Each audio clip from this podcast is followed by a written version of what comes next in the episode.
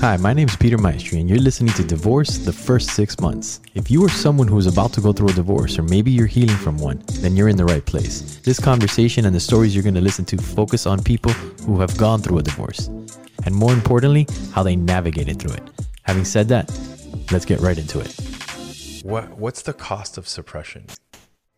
Um, I I like to please the person I'm in love with, or and I have a lot of tendencies because I my twin brother had like mental health issues growing up, and I think we did that a lot for him. So I connect a lot of the stuff that I do with men with that because I want to make I want them to feel good. I want to make their uh, I, I, I want to do everything I can to show my love and affection for them. I have that empath.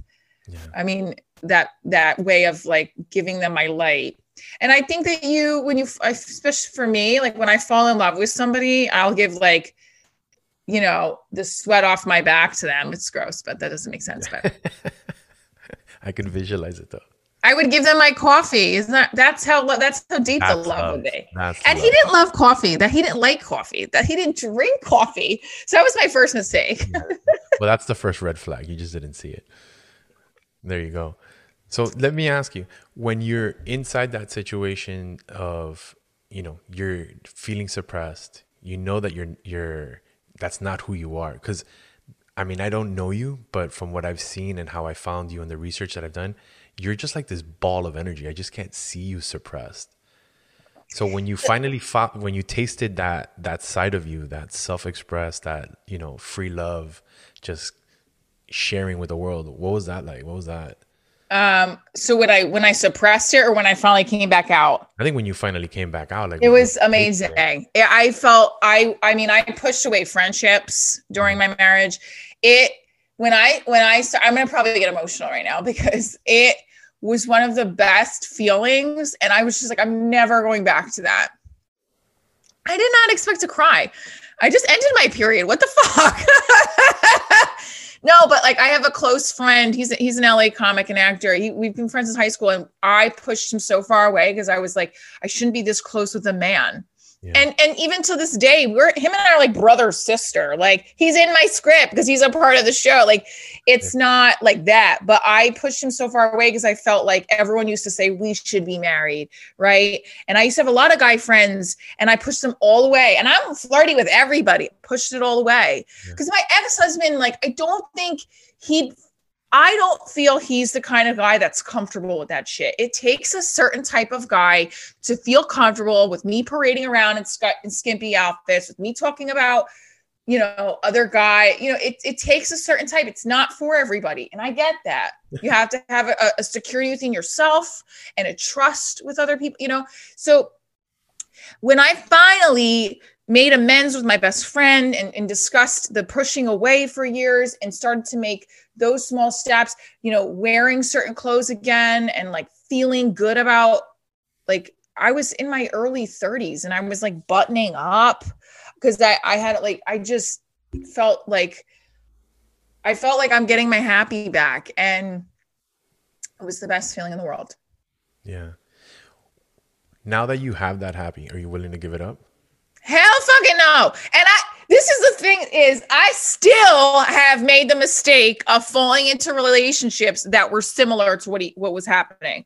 So I it's not like I learned. The universe keeps smacking me. I'm sorry if I'm screaming, but like that's just how I talk. you're not screaming, you're good. Yeah. Yeah. so I love how I was like, I'm I was doing a commercial months ago and like they kept going, Why are you yelling? what do you mean? This is my regular volume. I, they're like, the camera's picking you up. You're not on stage. I was like, but this is my regular um, no, I think that I continued after to make the same mistake, even though I thought I learned. I'm not going to be with anybody I don't love. Sex. Like there was a lot of sexual gaps, like the sexual intimacy part sorry, the intimacy part was a gap that I wasn't aware of. And I think that was a big problem.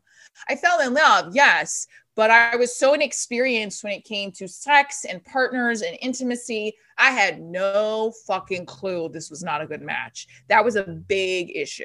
Yeah. That was the main issue. I I think that that and a and a lot of other things with personality and, and I think that my ex-husband is not a bad person. He's a, he's a decent person with when it comes to just basic shit.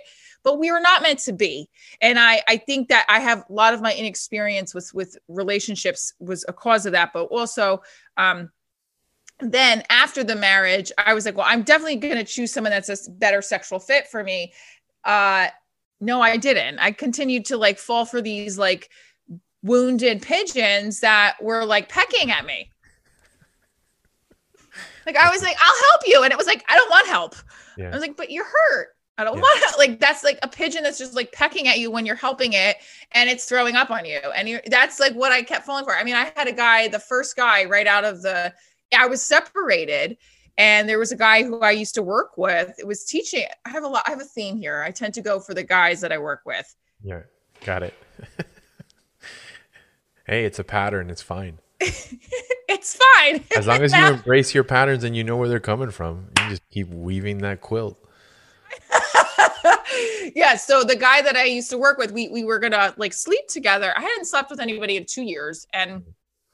anybody. I had slept, I had sex period in two years, and it was like I didn't want it anymore because I was just all about my daughter. She was a baby. It was like I was nursing for a year, so your body is going through like I felt very alone in the in the raising of my child and and and all of that. There was no sexual like I what I don't know. I, I I had it tapped off, and I'm a very sexual person. I'm a Scorpio, like big about that kind of stuff. So it was so turned off that when I started to turn it back on, I was like, like I was a dog looking for a tree, you know.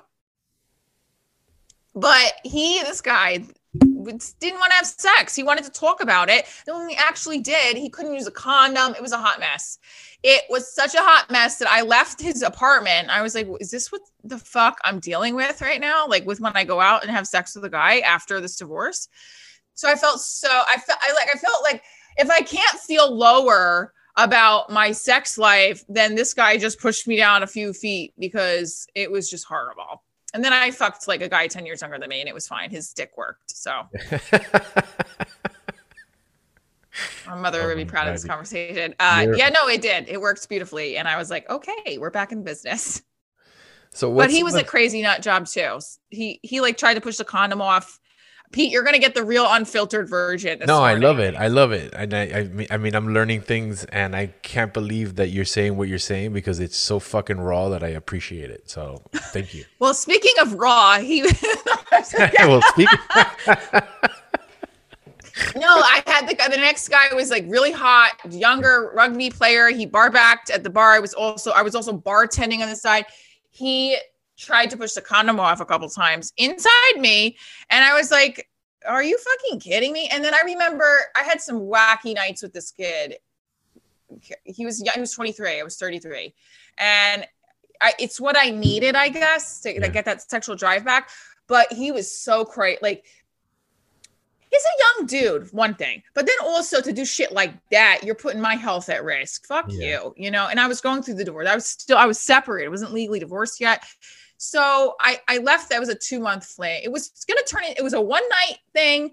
And then it turned into two months because like he started to sh- like he started liking me. And I was like, okay, maybe this is the one. and my therapist was convincing. My therapist was like, you know what? I know people who met meet people that they're 10 years apart, they have kids together, that mm-hmm. she was telling me these stories. I was like, and I'm believing her. I'm thinking, oh, this is my therapist telling me this. Let me continue to pursue this. Wrong move. Yeah. Because he ended up hurting my feelings. He, t- you know, he treated me like I was in high school. Like at the very end of the re- like the relationship, he told a friend that I worked with, he's a, that I was very close with, a guy friend. He's like, he's like, uh, what did he say? He's like, you could have that if you want it, like that. Yeah. Mm-mm. That hurt. So when you're inside that frame of mind, though, that you're s- separated and you're with somebody else, talk about that because a lot of people um, myself included, it's kind of like, all right, I'm not going to be with anybody until this is complete, you know, just in case there was hope. For you, obviously, there wasn't any hope. But what's that frame of mind? Yeah. What's that frame of mind where. I was like, get me right, the fuck to somebody, somebody else. I'm just kidding. Yeah. Well, you're being with somebody else while you're still legally married. I mean, there's a whole thing behind that. So it's like, yeah, I um, permission, okay. I guess, or what? What's your access? So the moral part of it for me was mm-hmm. like, I'm done. I filed for divorce. I'm, I don't want, I don't want this anymore. When I told him, like, I had no like guilt because I was still technically married. It, it wasn't a relationship I was seeking. They weren't interfering with my life as a mom. I needed I needed to have sex. I needed to feel relations with another man.